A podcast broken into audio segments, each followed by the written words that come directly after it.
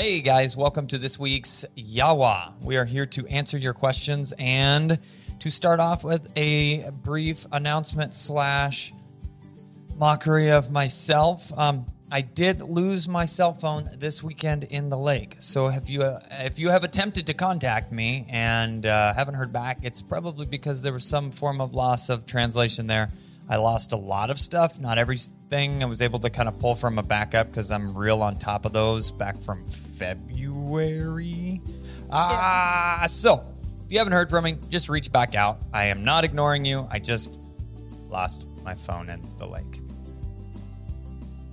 Good story. What did what did Ethan learn from this story? Um, don't help people. That is not what you learned. Well, I lost it at the boat ramp. I jumped out of the boat because a gentleman slipped on the boat ramp, fell, and I went, "Oh my god!" Jumped out of my boat, went over to help him, and it flopped out of my pocket into the edge of the lake, and then there was a good, pretty, pretty good amount of waves and undertow. It's gone somewhere. So I I was actually referring to the fact that you probably learned that you should back your phone up a little more often than since February. Okay, yes, I should also do that. I, I did set it up now. It's uh there's this is a really cool thing called technology and my phone is now set up on iCloud backup, so every evening it backs all my stuff up as long as I'm connected to Wi-Fi and I shouldn't lose anything if I happen to lose my phone again. So, moral of the story is back up your stuff, yo. So we had a really, really fun weekend though, and a great puppy send home. All the families came, all the puppies went. It was fantastic. And in that process, we actually were given a couple more gifts. So we wanted to say a quick thank you and talk about those for a second. Somebody knows I'm a bourbon fan. And so this is the Jefferson Ocean. We've talked about on some of the other things. This is Voyage 17. They have multiple different voyages and all of them have slightly different things that happened to the bourbon as it was aging. So, depending on where the voyage actually went and what kind of seas they had and things like that. So, Yeah, seas and temperatures and all those all those fun factors. things. So we're going to be trying that today. And then we also were given well, wait, wait, wait, wait. Uh, I'm, I'm announcing because you don't know how to announce well enough. We were also given by the same gentleman, Chris, uh, a Beja, which is a red blend. It's um, he said that abeja means bee. So this is an interesting wine that I'm going to try because though Ethan loves bourbon, I'm not quite okay. I'm not a fan at all of bourbon. Uh, I don't have the acquired taste for it or whatever it is. But I am going to drink a little bit of this red wine, and I'm going to drink it out of one of those Oh yes, fancy So glasses. It's a local uh, distillery called the Gulch or Gulch Distillers, and uh, he got us a couple of Glen Glencairns, those these little sipper cups. So she's gonna sip her some uh, wine out of a cup, and I'm gonna sip her some whiskey out of a cup. Now, And then also from Pete and his family, they got us, and this is really cool, Standing Stone Vineyards. They got us a red wine as well, but they said that this is best chilled, which I haven't done yet because I'm really bad about like thinking ahead. So I'm not going to try this today because I want it to taste as amazing as they say it's going to taste. So I'm going to chill that, and maybe that'll be popped open on our next uh, Yawa. Oh my goodness. easy now. Hey, Anybody know what kind of wine bottle opener this is? It's the best kind, but uh, only if you know how to use it properly, right, babe? you're just picking. It's got a little bee on the inside of that. Oh, I need to keep keep the cork. Keep the cork. Cork. Let me see if I show you that. Um, I don't know if it'll you'll pick that up, but there's like a a bee right on the end of that. But we had a great puppy send home with the Breezy Walker litter this weekend. We got to meet some really great people from all over the country, as well as reconnect with some of our previous puppy buyers that are getting another dog from us. Uh, and it was a great weekend. Hopefully, you got a chance to watch the video that was posted yesterday. We did like I- a little highlight reel Yeah. of all of the excitement that is getting a dog from us. I actually watched it and cried um, because I've, you know, helped raise this litter for the last eight weeks, and I knew all those puppies so well. And oh, thank you, mm-hmm. thank you, thank you. And it was really touching. So I, I cried. I, I will admit. So good job getting that B-roll, Ethan, and our videography editing aficionado Silas with Red 11 Media did a great job putting that all together. So I also wanted to make a quick announcement because we've been being we've been being asked. You've been asked? Maybe that's better grammar. We've been asked on social media quite a bit, did you keep a puppy? Everybody wants to know, did you keep a puppy? Well, yes, yes, we did. I couldn't pass up an opportunity on this litter. We've wanted an opportunity to get a puppy out of Breezy for a while now. Um, and so, yes, we kept a puppy. We actually kept Tornado. And to make things super confusing, we ended up naming him Zephyr. Because I really loved that name and I didn't want it to just go away because nobody used that name from the puppy sent home. So I was like, I got to do it. So his now registered name will be Standing Stones Calm Before the Storm, which is a little bit of a play on his mama's name, which is Standing Stones Prairie Storm. And he is a pretty chill, calm little fellow, so I think that's going to fit him really well. Uh, and then Jess, one of our trainers, she actually kept a puppy from this litter too, a little female. She kept Windy, and to make matters, you know, slightly confusing as well, because why not? She's going to name her Twister, because again, loved the name and nobody used it, so we got to try that. And her name is going to be Standing Stones Eye of the Storm. Again, a little bit of a play with the storm theme with Breezy's name. So I thought it would be a fun uh, little matchup with those two puppies. So Yeah, both puppies have a really calming uh, presence and personality, which goes hand in hand with the calm before the storm. And the eye of the storm is like that calming in the middle of all of the disaster. So it's kind of cool. Very cool. Ooh, I like that. You're supposed to like, ching. Oh. Uh, That's really good. I like this a lot too. Good. well, thank you again very much, Chris, for Yes. the wonderful libations. We are going to enjoy those while we answer some great questions from you guys. To get started, I thought this was a good question to kind of segue into about us a little bit because you know, we started off with some announcements and we need to kind of continue that. So, from Mariah Connerly on Instagram Hi, love all your content. Sometimes I can't believe how much advice and training tips you give to us for free. You maybe have answered this before, but how did y'all get into training and breeding hunting dogs?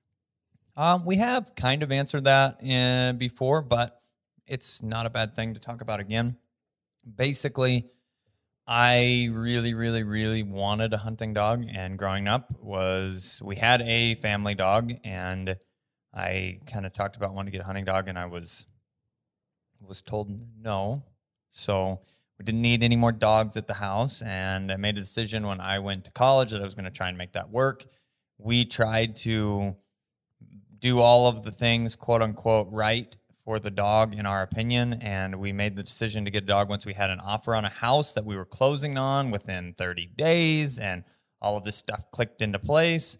And then it didn't. And the the house situation actually fell through, but we ended up getting the dog in preparation of. So then we raised a puppy, short hair puppy in an apartment and needed help.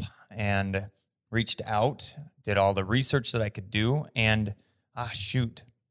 We're actually gonna do um, a video on this because I found it the other day. It was actually it was the first videos that I found online that I tried to utilize to help myself learn how to train a dog. It was kind Which is a lot of what people are doing these days. They're Yes. searching the YouTubes and finding the videos and trying to emulate what's going on and work with their dog themselves. now it was about 11 years ago now it'd be pretty close to that 12 12 years ago 12 now years ago. that we got the dog and I started doing these things. And at the time, there were virtually zero videos on YouTube about hunting dog training specifically. I'm searching stuff like how to teach my puppy, how to start this, how to, what do I do here? All of these things. And there was very, very, very, very, very little. I wish that I had been able to start creating videos like we are doing now. Then we would be, but, um, all of that being said, we I found a subscription service and it was an email thing that I signed up for that they sent me a video every week of this little black lab puppy doing training videos. And it, it petered out after like the first month. They only did four videos. And the first video was like, um, I don't know. It's like a. I, I'll show you the video in another video. We'll kind of do some reaction to some of these earlier training videos that we tried to utilize. Uh, I think that would be kind of fun. But I watched those, and then I did find somebody else that had a couple videos, and I reached out to them and was like, "These videos are really like poor quality, but the information is good." And I reached out to them to see if they would trade because I'm a poor college student at the time. Would you trade out some help with the training videos. I could try and help you shoot some, and and we drastically improved what they had at the time. But even watching those now, they were pretty bad too. Um, that I helped put together. So all of that being said, going out there um, turned into a job offer to do what I was doing, helping with that aspect of things and the the media and the growth and the everything as a full time job. And then once I kind of got a majority of that cut up, I'm like, I really don't have enough work with this anymore. I uh, can help train dogs, and that turned into a full time dog training position. So. And because I absolutely also love dogs and puppies, when I got to see what Ethan was doing for a job, I was like, I need to do this too. I need to figure out a way where I can also help train dogs and be part of the puppy stuff because I love the puppy stuff. Anytime there was a litter being born at that kennel, I wanted to be involved. I wanted to help whelp the litters. She'd come sit with me in the evening while I'd sit with dogs all night long. For free. To- just because I loved it and I wanted to learn, and it was really interesting to me, and I love animals. So we uh, would sit and watch puppies be born on whatever Saturday on, night on our evenings, yeah. days, whatever, free, and uh, that really just confirmed to me that I had a passion for this as well, and I wanted to learn as much as I could so that. Um, we could eventually do it for ourselves a little bit differently, but for ourselves. Big, it was a big facility. There were a lot of dogs that moved through there, and I got a gained a lot of experience in a short amount of time. And after about three years of being there, Kat and I got the opportunity to move down closer to my family um, and all of our family now, and uh, that's when Standing Stone Kennel started. So the rest is history. Yes. And if you go back and watch some of our other Yawas, we've hit on this topic in the past in small little pieces here and there. So watch everything, subscribe to our channel, like somebody. everything, hit notifications so you don't miss any of the videos, but you'll get all of our backstory eventually. Yeah, definitely. We appreciate all of y'all that subscribe. But there is there's one subscriber that has topped them all in as far as I know. Um, she actually reached out to me and said, Thank you for all the content you produced. I have literally watched all of your videos. And I was so. People say, We watch all your videos. She said, Nope, I've literally watched all your videos. I'm caught up. I'm ready for the next one. Are you guys going to continue to post every single day or how is that going to work? Because I watch everything. So if you can compete with watching everything, throw a comment down below and we'll give it a big heart and shout out. So because that's pretty dang impressive. Very impressive. We have one or two videos out there. Yeah, just one or two. And then the last question that I went in, and uh, blah blah blah. Let me just have another drink of wine. It'll limber up my tongue. I, think a little. Bit. Those bit. weren't real words, but uh, but uh. That's your saying. So, one last question that I wanted to answer in part one of this week's Yawa is from Barnsey84 on Instagram. Nice. When picking a breeder, what are important factors to consider looking at buying my first hunting dog and wanting to get a GSP? What questions should be asked should we be asking a breeder or things you should look for when visiting the breeder? Your content is awesome and very helpful in getting ready for my first hunting dog.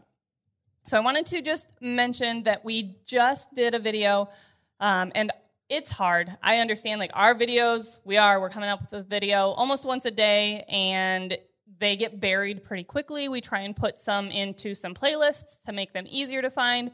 We're trying to do a little restructuring of our YouTube channel right now and get a little more organized with some more playlists.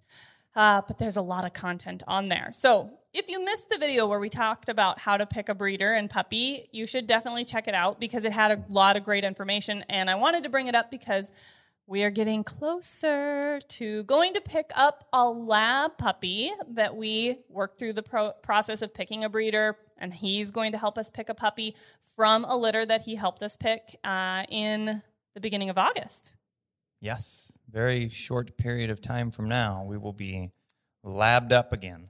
So hopefully the link for that video can pop up here somewhere. But it would be a great one to check out. We talk about the questions you should be asking, how to have a conversation with a breeder. Even though it's a lab versus a short hair, there's still a lot of similar questions that you're going to want to be asking. Absolutely. So, do we have time for another one? Yeah. I love it when he says yes. So, next question. He tells me Yeah, no yeah. quite a bit. Yeah. So this was a good question too from G Sander underscore 402 on Instagram. In field testing dogs are required to be steady to flush, shot, and kill. For a 100% hunting dog, no testing, do you recommend this or just for the dogs to be steady to flush? So, this is a really good question because we've got a video series going on right now showing how we are steadying up a dog to be steady to wing shot and fall with Hatch. We actually just shot another video today of that process um, that'll be Yeah, getting he's doing a really nice job. yeah, he really is. And it's awesome because we're able to show the progression and the step by step process of what we do to get a dog really steady to that level.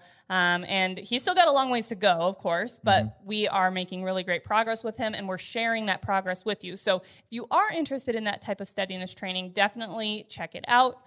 Um, and make sure that you have notifications turned on so you can continue following along with his progress. But if you were just having a meat hunting dog, I would stay say steady to flush is a really great level of steadiness for that. So but that's it going to be also de- holding point until the bird takes off, and then the dog can take off with the bird. Yes.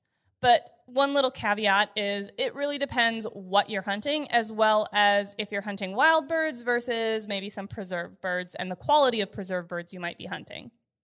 So if you're hunting wild birds, pheasants, for example, um, even out in Montana where you were hunting, uh, really wide open country, Yeah. the dogs broke at wing. So we're steady to flush. As soon as the bird went, they went. They were able to get on those uh, birds quicker and make some really great retrieves and then continue hunting really quickly. Yep.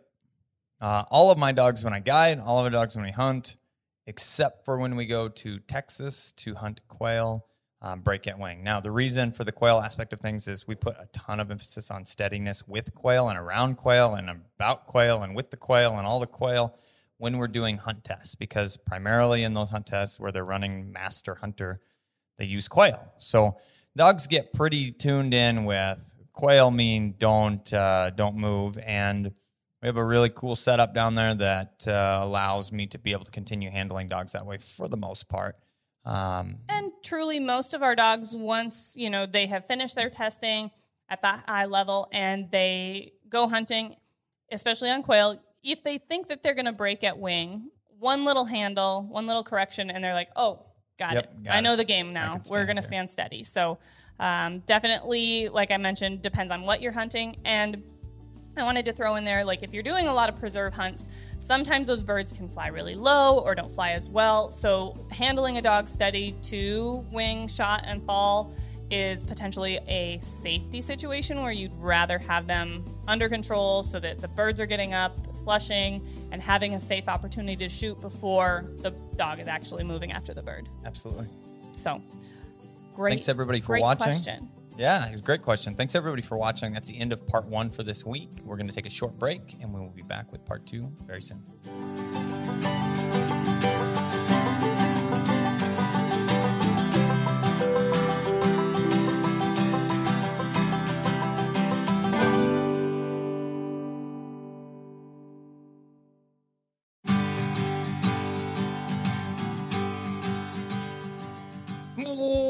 Welcome back to part two of this week's Yawa. I'm Kat the dog trainer. the guy with the pink gun. And if this is your first time to the channel and this is your first time watching our stuff, hopefully this is a good enough one to keep you focused on more videos. So Huzzah! subscribe. Yeah, hit the subscribe button down there, guys. We really appreciate that. Now, we are, everybody always wants to know, I am sipping on the Jefferson Ocean Aged at Sea Voyage 17.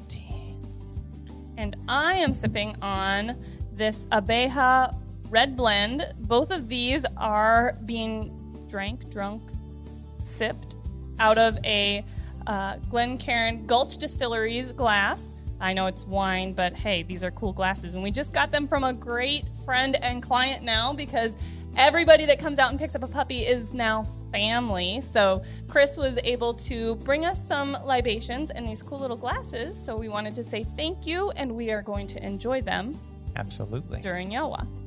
Let's get started with some questions. These are some good ones. Uh, and I'm going to try and keep a little bit of a theme going for you like as much as. I can. I like themes. So, first question from Incognito. Incognito on Instagram. Hopefully, I said that right. Must have products for training. This is a great question.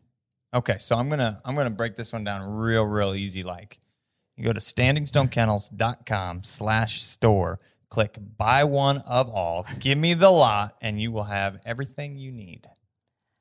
But in all seriousness, you don't need to quite go to that extreme.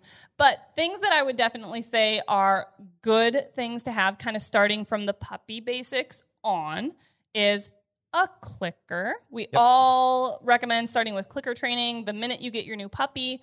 Um, even if you have an older dog that hasn't had any of this training, definitely you can clicker train them. So, getting a clicker, getting some training treats uh, to work through that with, using their meals, uh, their kibble for training as well is also a really good option. If your puppy's a little more picky and not as food motivated, a higher value treat can be very beneficial. Yep, some kind of uh, training specific treats usually have a really really really good flavor, and, And they're, they're small soft. and soft, and And we also have we have both of those things on our website. So I know that we it's going to sound like a, no, no, a broken record. No, we have a majority of the things on our online store. So you can go to one place and find everything. And we're continuously adding to that to make it easier.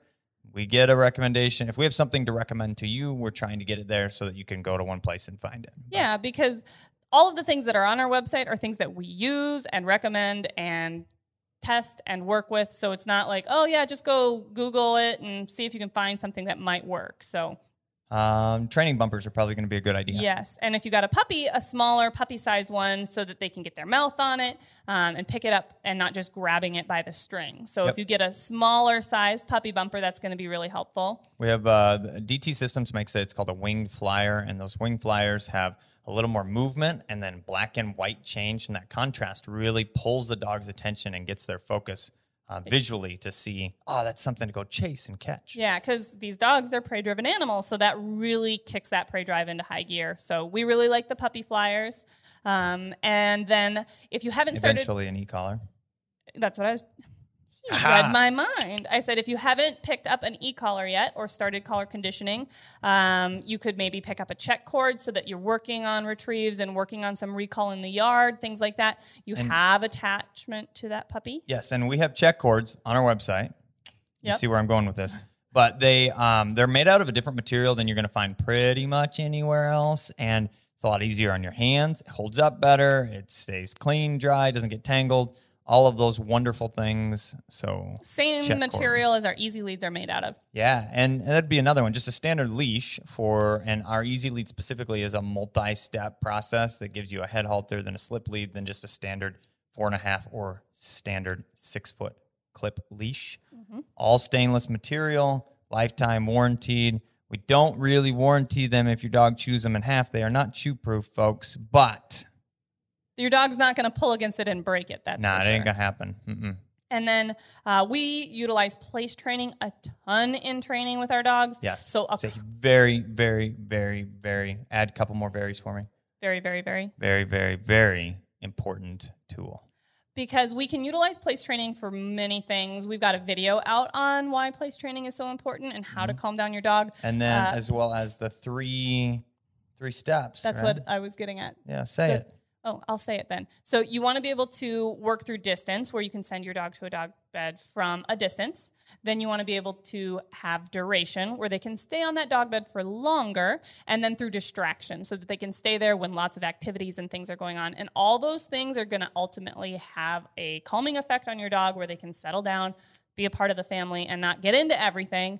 And Yeah. that can super well transition to hunting with a dog out of a blind as well. So we love Kuranda's dog beds. They're these raised platform beds. They're on our website as well. Super durable. They're very durable as well as they create a distinct boundary from being on a bed off a bed.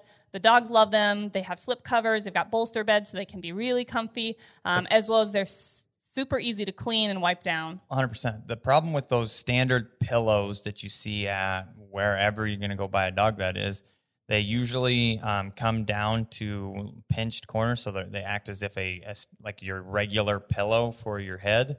Um, they come to those pinched corners, and it makes it easier for the dog to kind of go, uh, "Well, I'm now on the carpet," which feels close enough to the bed. But like Kat said, those raised platforms, it's a very distinct difference between the bed and the and ground. not the bed. Yeah. yeah. On the bed. I'm off the bed. Yep. So a place type of dog bed um, would also be very helpful. Then when you start getting into more field stuff and bird work, having a bird bag is nice so that when you're out in the field, you've got your birds and you've got someplace to keep them instead of putting it in your pocket or I don't even know what. So Yep.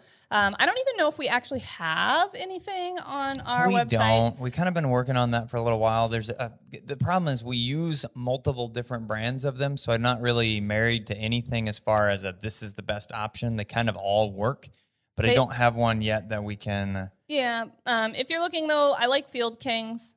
Um, they Field hold King's up made pretty by well. Gun Dogs Unlimited. You can find that gundogsunlimited.com um, on there, and it's their their private brand, if you will, is Field King stuff. but it seems to be a little more durable. We're really tough on all of our equipment, so durability, toughness, things that are going to last are really important to us. So we've not to been dog on anybody, but the the Lion Country Supply ones are not quite as as good there. for us, we replace them way too frequently for them to be as but the gundogsupply.com ones are are pretty good too. So so uh, bird bag, and then I would also say you probably want. We really like using launchers because it can make timing so perfect, and timing is the number one most important thing of dog training. If you disagree with me and you think there is something more important, I'd like to hear when it comes to it dog is. training. I want to know. Put it in the comments. I'm open to I will keyboard warrior opinion. back at you. I will keyboard warrior back at you if, uh, but I want to hear realistically uh, what you think is more important than Timing. Timing and why you think that. Uh, if you so do, if not, just throw a like in there and a quick comment that says, "Yeah, timing rocks." Woo! But so bird launchers make that timing and training really nice when it comes to your puppy basic stuff because Mm-hmm. you don't have to be able to actually get all the way in front of your puppy to flush the bird. You don't have to hold your puppy back with a check cord. That's an important thing to say and to touch on. People say, well, why don't you just train with a check cord? And then you don't have to worry about it. Well, at that point, we're no longer developing a dog's natural ability to point. We're developing a dog's ability to understand restraint. It's the same thing though if you're trying to teach a dog to sit and they won't sit, but you constantly push their butt to the ground, push their butt to the ground. Mm-hmm. They're not actually learning the sit behavior. They're just learning you push your hand on their butt and their butt hits the ground, and that must be the sit behavior. So So the bird launchers we're using are again made by DT Systems. They are available on our website. And if you send us private messages, sometimes we have good deals on used equipment. A lot of times we'll notate those there. We don't currently have any, but don't hesitate to reach out and see if we've got something. Maybe we can make you a deal. we really like the 509 series because it's a little bit smaller, so you can use it for pigeons, chukar, and quail really easily. Uh, not going to be big enough for a pheasant, but we don't do a ton of launcher work with pheasants. But the nice thing about the launchers, The pheasants, you're probably better off just setting or um, Using a cone utilizing, yeah, utilizing a cone. And that's not something we've created a video on, but I think we'll probably do it because we've been um, we've been needing. We've talked one. about it for a while. about. So put it in the docket. I know, put it Producer? on the list. Exactly. If Add we that had to a, my if we had a producer. Um, so, bird launchers, though, I wanted to mention people are always saying, well, they're so expensive. Well, they are an expense. However, being able to utilize proper timing, timing, and then you're not sending your dog to a professional trainer, so you're saving money there. And you can't skimp when it comes to training your dog, or you're to get not a well trained dog. So, um, the other side of it is you can continue to utilize those bird launchers through advanced training as well. So if Yes. your ultimate goal is to run your puppy through maybe the natural ability test or get them prepped for hunting season, and then you're maybe interested in working through some steadiness stuff, senior hunter, master hunter, UPT, utility, uh, you can always Even through the invitational, you can utilize them to help with, with mark- backing and uh, well you can use it for backing drills as well Yep. as you can use it for marks for the blind oh, the launchers can have a ton of uses so they are an investment but they're a very multi-purpose training tool that Well, can if you're an go through the life of your dog Then you can start renting them out to people.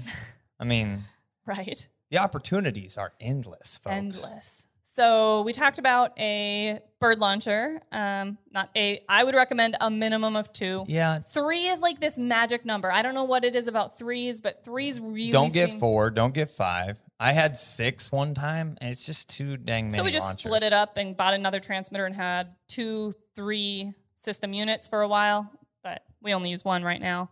Um, so that would be those would be like my go-to training products, um, as well as a crate. I don't think I mentioned that, um, but when you get a puppy, you're going to probably want a smaller crate. Yep. You can get something maybe a little less expensive because our puppies are growing out of that small-sized crate between 12 and 16 weeks usually. Yeah. Then we're moving on to like a medium, intermediate sized crate. Um, and there's a couple great options. Uh, Lucky Duck has a really nice, very safe crate that you can use for traveling in the back of your vehicle. It locks, it's got a five star crash rating. So um, it's typically a little mm-hmm. bit bigger than we start our puppies out on because we're working on potty training and crate training and we want them to build on success. It's like halfway between an intermediate and a large. Yeah. So pretty much any dog at or under 60 pounds, it's going to be a great size finished crate for.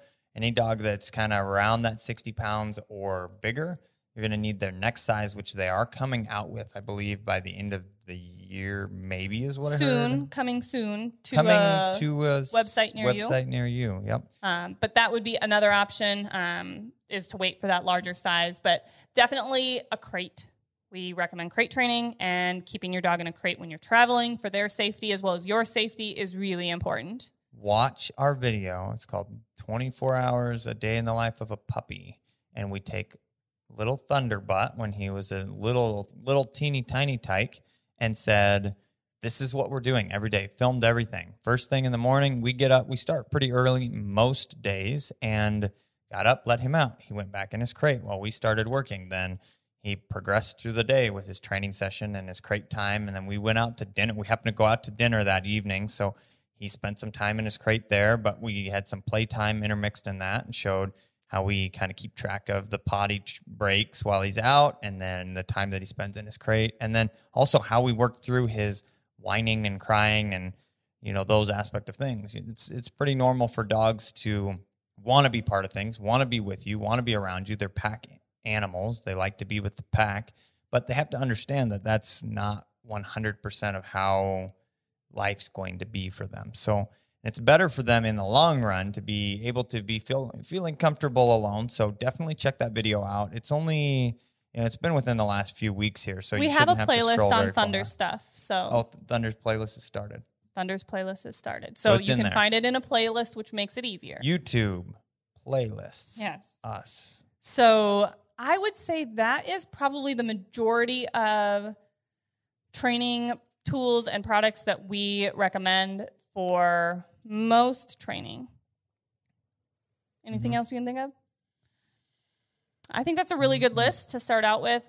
There's lots of other extras that you can get from whistles to platforms to dog blinds to bumper launchers to, uh, did I say whistles? You said whistles. I said I have a whistles to flags to bird belts to bird crates to all the things, but uh, I wouldn't say those are all must-haves. Uh, but definitely the ones that we talked about are what I would consider They my kind of fall into the must-have. Yeah, what you talked about. There, there's a lot of optionals. There's lot of optionals, yeah. But And then that kind of segues into our next question from Just N Red from Instagram. What e-collars do you use and why? So we, we, t- use and recommend DT Systems. Insert uh, sponsorship bumper here. Yes, and we use them because they are very durable and tough. We need collars that are going to last, like I talked about before with our products. we are hard on training equipment. And so we need something that's going to last, it's going to hold up, it's going to be consistent uh, because, oh, yeah, timing is really important. So we use DT system stuff. I love the fact that they have a vibrate feature on all the collars that we're using. You would like that vibrate feature. As well as, now I'm flustered.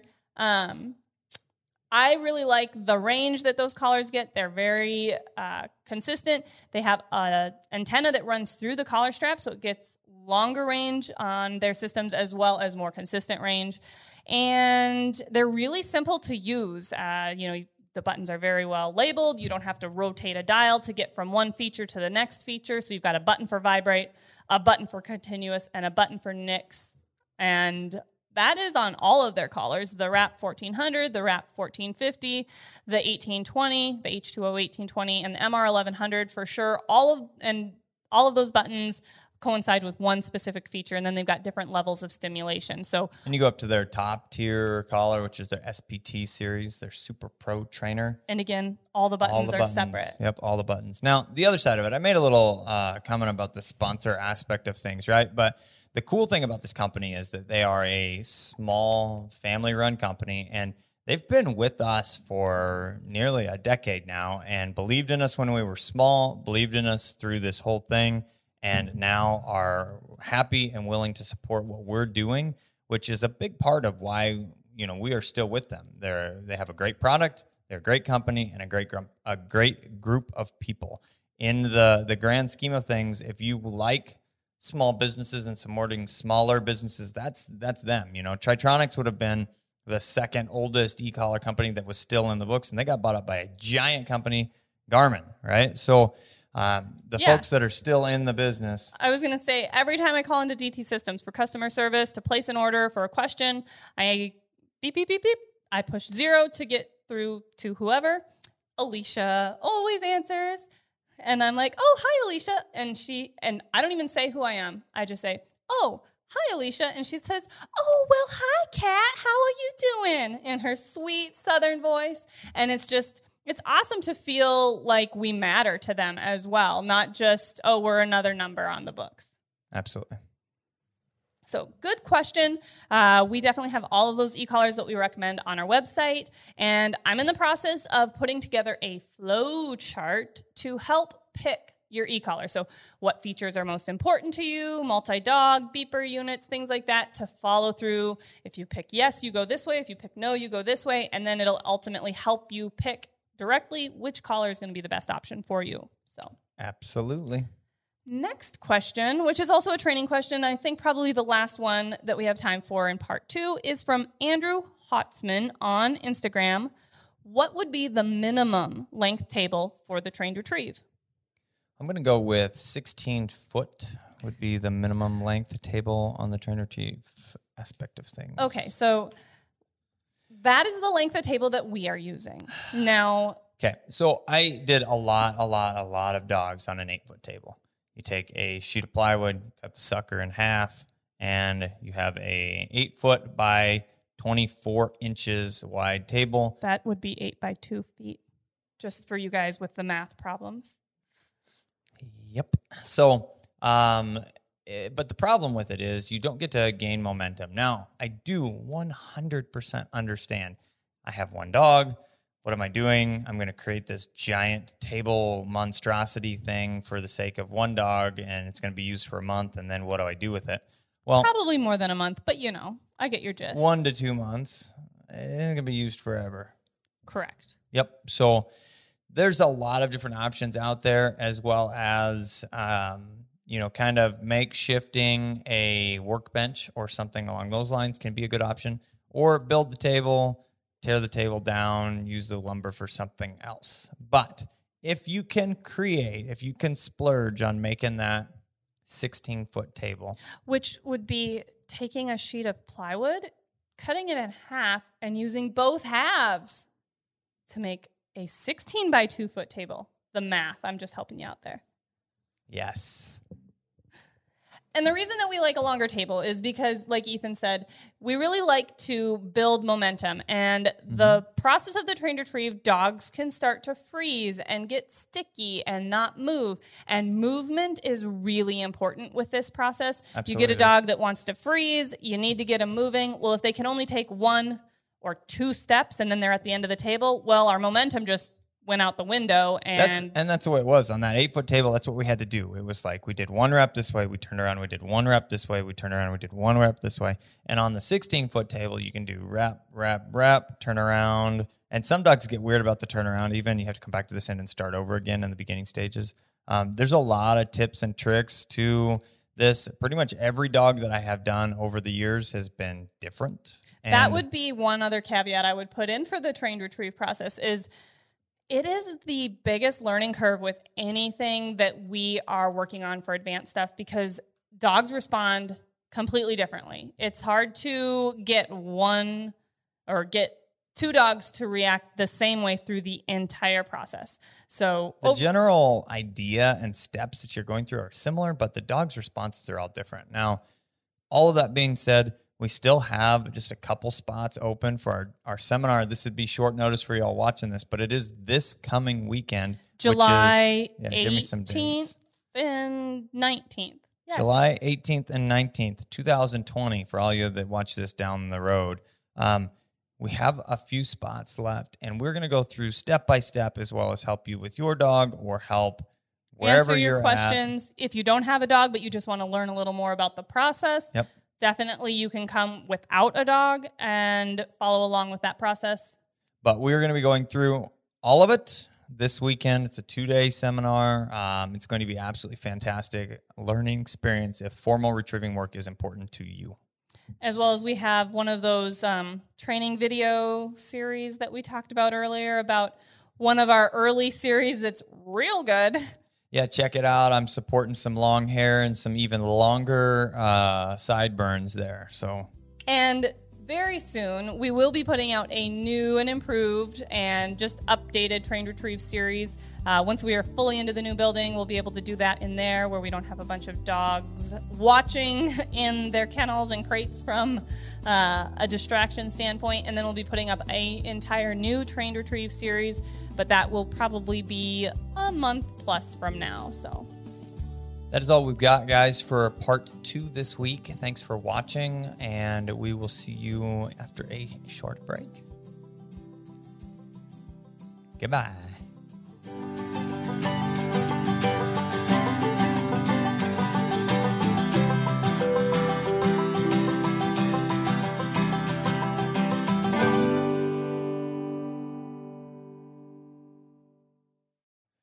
Don't know. I must have just like half pushed the button or something because it was like flashing. Bing, Your bing, bing. button pushing skills are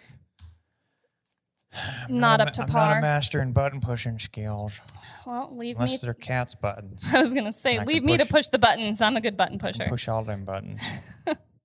Goodness.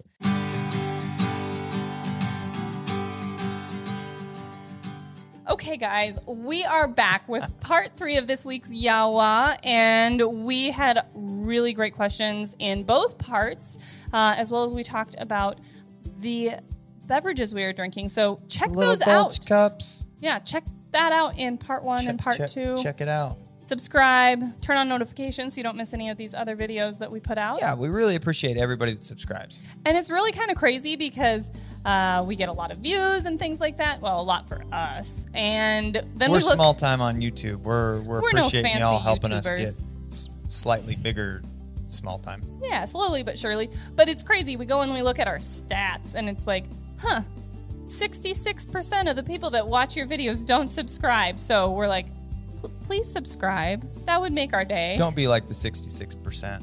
Yeah, Hit that subscribe button exactly. right meow. So this is a good question to start out with. Um, I know we're in the middle of the summer, but this is something to plan ahead for come hunting season this fall when we're out in the field. From Aaron Mumbleu, and I'm sorry if I butchered your name on Facebook. You definitely did. It looks like Mumble Ow. Mumble Ow? I don't know. I'm sorry. What are the key medical essentials you guys bring on a hunting trip for your dogs? And this was seconded by Allison Ozel and thirded by Jesse Hohenstein. So, So I wanna I wanna say right off the bat, the thing that I top of my list is I bring a private veterinarian with me on every hunting trip. Dr. Peter Armstrong. Dr. Peter Armstrong in the house. Represent. Well, he doesn't actually get to go on every single hunting experience since you guide for like three weeks out of the year. He's working on it though. He's pretty soon going to be my guiding aficionado. Assistant guide slash Assistant private the, vet. Assistant to the guide slash private vet. Okay, so if you guys all can't keep your own private vet on staff and bring them along on all your hunting trips, on however, staff. That's funny. She, that's like I'm like I'm gonna actually pay him or something. Peter, don't watch this video. Just kidding.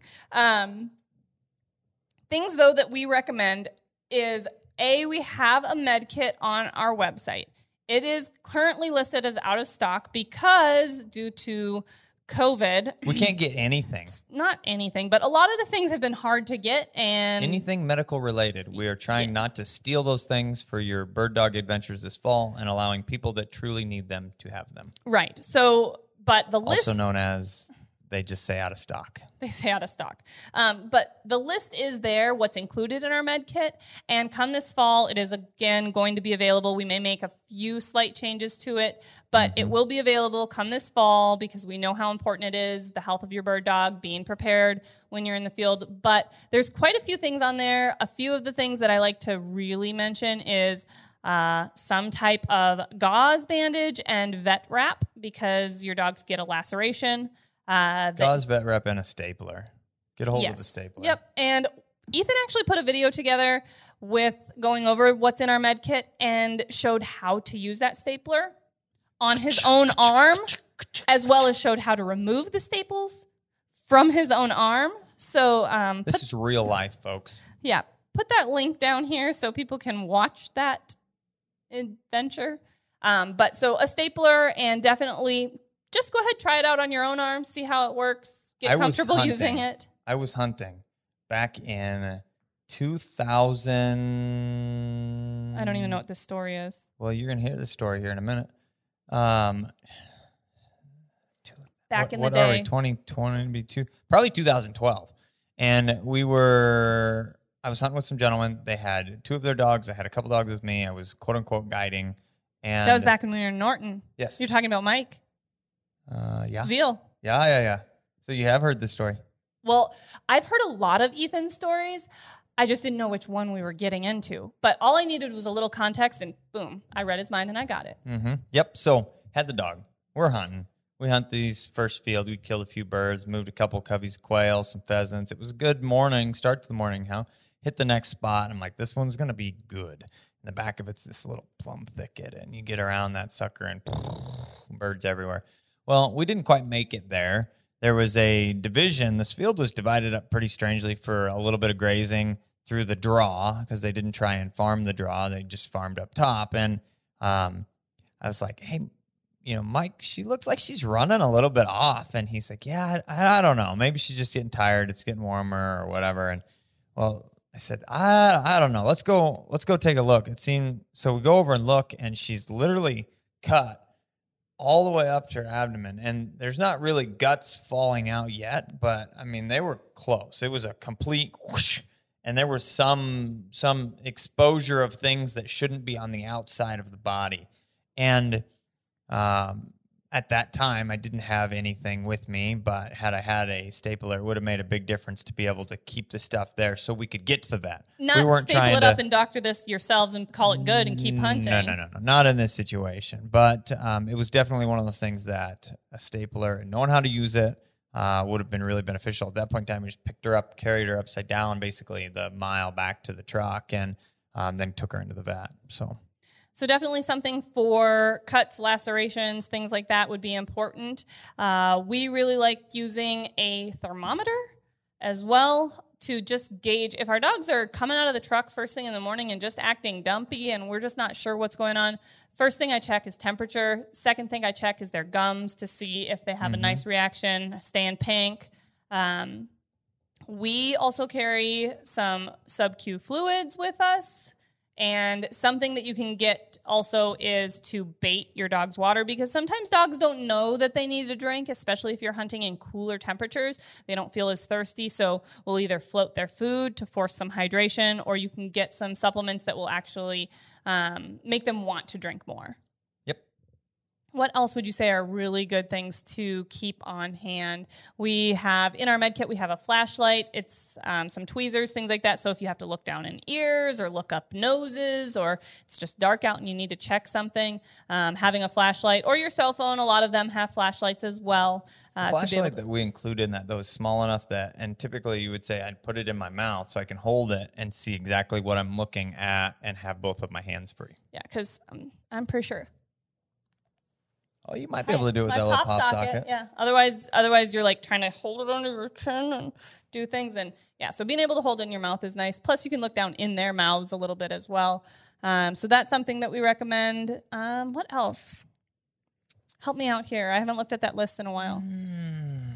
We oh a disinfectant. So we use chlorhexidine. That's a diluted version in a mm-hmm. spray. So you buy a majority of this stuff on Amazon. Yeah, um, you can as well as we also have like hydrogen peroxide. If a dog like ingests something and you need them to vomit it up, hydrogen peroxide is a good go-to. Uh, we also have things like oh, we've got Benadryl in there, so if they have an allergic reaction or they get bit by a snake, not that that's going to necessarily save the day, but it's going to give you some more time. Yep. Um, NutriCal or like honey packets, something like that. So you've got some natural sugars and energies if your dog hits a you know a nutritional bottom, which is also why we really recommend teaching your dogs to eat. That's important. Dogs that go hunting on an empty stomach it's because they important. haven't eaten for days because they're picky and you're been on the road uh, are going to well, lack energy. Not even an empty stomach. I'm talking like a two, three day. That's what I stomach. meant. Yeah. Yeah. yeah, yeah like yeah. they haven't eaten for two or three days because you're on the road trip. We hear that all the time. You know, it's like, hey, uh, my dog hasn't eaten since I left the house. Well, it took you two days to get out here, and then we finished hunting today. So we're on day three.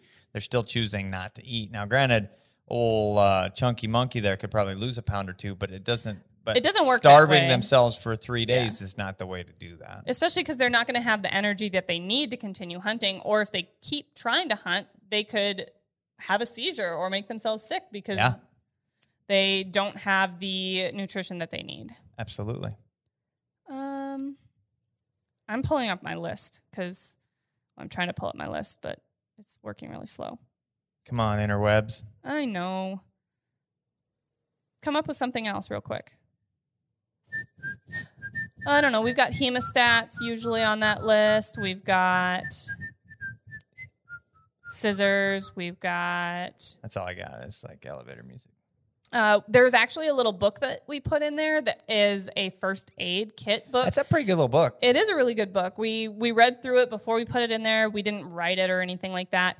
Um, but it's not something that I would recommend just getting and chucking in your med kit. I would recommend getting it, reading through it, familiarizing yourself with some of the information, and then putting it like, in your.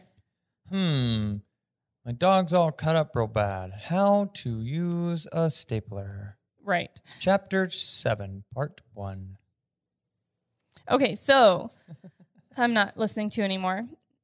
A muzzle actually isn't a bad idea because if your dog is truly hurt, they may end up trying to bite when you're trying to staple them up or suture them up, not suture them up, but wrap them up or something like that.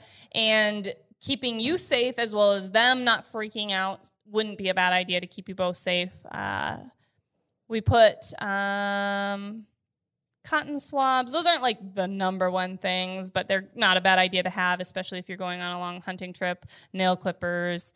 Um, eye wash and eye lube. That's a good one because if your dog gets something in their eye and they're really struggling you need to be able to flush that out but you also need to be able to add the lubricant back in. So you need both. Um, most of the rest of the things are not like, oh my gosh, you have to have these, but they're good things to have on hand. So we, hey, without even looking at our list, we kind of got all the number ones. It's as so, if it's up here. It's as if we, if as if we uh, use this information every once in a while. So that was a good question. I want to move on to some of the other questions because this was a theme the potty training theme. Nice. I love potty training. It's my favorite part of puppies. Yes, from Sarah underscore Toddy. We're potty training our nine week old puppy. Should we give her treats when she goes outside or just praise? We've been trying to just pay close attention to her and haven't punished her for going inside. We're trying to stick to positive reinforcement Good like you all suggest. Good plan. Now, another question about potty training, and I wanted to kind of meld these two, was from Leslie Halliday, 1980, also on Instagram. We are training our nine week old lab to pee outside, followed by lots of praise and occasional treats, but he's having accidents inside straight after, which is very frustrating. Why would he do this? Should we scold him if he wheezes in the house? Thank you. And pointer underscore sister underscore adventures also said, same exact issue over here. So, like I said, this seems like a very common question. So I wanted to hit on it. So there's a couple things going on. First of all, to touch on the very first question that you brought up, um, not disciplining for the potty accidents inside would be the key. All we ever do is redirect. That's all we ever do. And try and If interrupt catch, them. yeah, if we catch them in the act, it's hey, hey, hey, hey, make some noise, do something, try and get them stopped. If you're close enough, pick them up, flip them on their back. Whew, that'll usually get them to stop pottying, and then get them outside, and then spend the time. Now you've just distracted them from the task at hand, but it's going to take a little while. You get them outside, they're going to have the ability, and then pay more attention next time. Now your um, treat question or positive question or praise question, all of those things fall into the same category. You can click or treat, uh, click or train, excuse me, the potty training aspect of things, just the same as you can anything else. But the key to that is timing, which we talked about in an earlier episode today and multiple before. That's the most important thing in dog training is timing.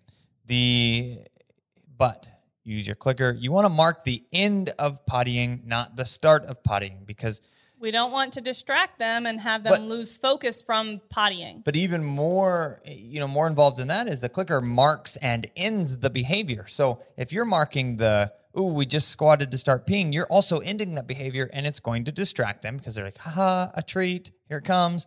So watch them pee. Don't say anything. Don't move. Don't look at them. Don't even blink. Don't don't do anything.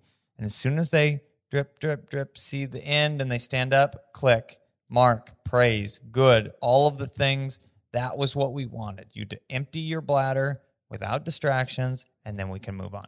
Because puppies have very short extension spans too. And sometimes they'll pee and then they'll stop because even a leaf blew across the yard and like, Something. "Huh, Yep. What was that?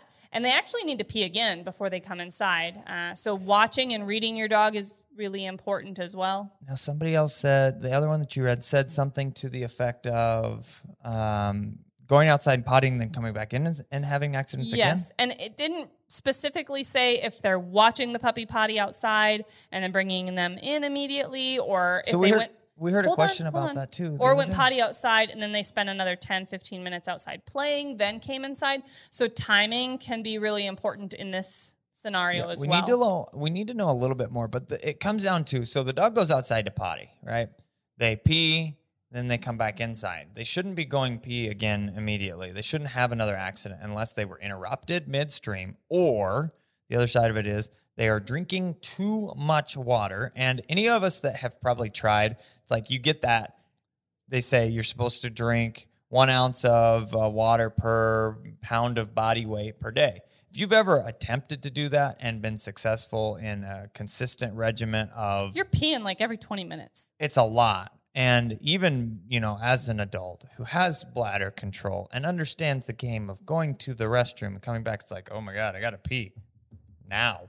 So, all of those things being considered, if your dog is at or above that necessary hydration level, they're going to have to pee all the time and they have no bladder control. It's like a baby where you change a diaper all the time. So, you have to keep in mind these are babies, right? They are not adults with an understanding of what's going on or And any a lot amount of bladder control. Yep. Yeah. So take, keep in mind all of those things. Now, the next side of it is make sure that you're having success outside. And then, like Kat said, timing wise, are they are you kicking them out the door to play and then bringing them back in, or are you kicking them out the door and watching them go to the bathroom, bringing them back in, they're going to the bathroom. So those are some important things to know Yeah, what's going and on. those are places that um, we need a little bit more information. This happens all the time where we get just enough of an idea, enough of a understanding of the situation that we have more questions. where we're like, okay, what's exactly going on? Are these things happening as well? And uh, reaching out to us on our online dog training community on Patreon is a really great way for us to have these conversations. That's going to be the ticket. for us to pull more information out of you Yep. through our interrogation purposes. It's patreon.com slash standing stone kennels. And I sit down, answer those things every single day. Typically, I take Sundays off. Um, but it is a, a or a- when his phone falls in the lake. or when I drop my phone in the lake, I typically take a day off. Um, but if you get those questions out to me, I'm sitting down answering them usually in the morning. I try to. There's a very, very, very few days that I don't get to all of them in one day, but definitely hit us up there. Standing Stone Kennels, excuse me, patreon.com slash standing stone kennels. Um, and sign up for the tier that best fits you. All the descriptions are there. yeah. So definitely reach out there if you're having more problems or if you just need to get us some more information so we can get you a better answer because sometimes we just need more information. Can I ask another question or are you going to like shut me down? No, we're shut down, baby. He's such a fun sucker. Yes. Yes, I am. Well, that's all the time that we have apparently for this week's third installment of Yawa. So if you didn't get your question answered, which there were a bunch more that I really wanted to get to, make sure that you're asking them next week so that we can get to them. Or if you want answers, meow, uh, head over to patreon.com slash standing stone kennels. And again, we answer those questions on the daily. Definitely, uh, we appreciate all the questions that did come in, and we appreciate everybody that watches, our fan base, and everybody that subscribes. Whoop, whoop, whoop. And I'm out of wine. Thanks, Chris. I'm out of whiskey. And we're out of time this week. And we will see you in the next video.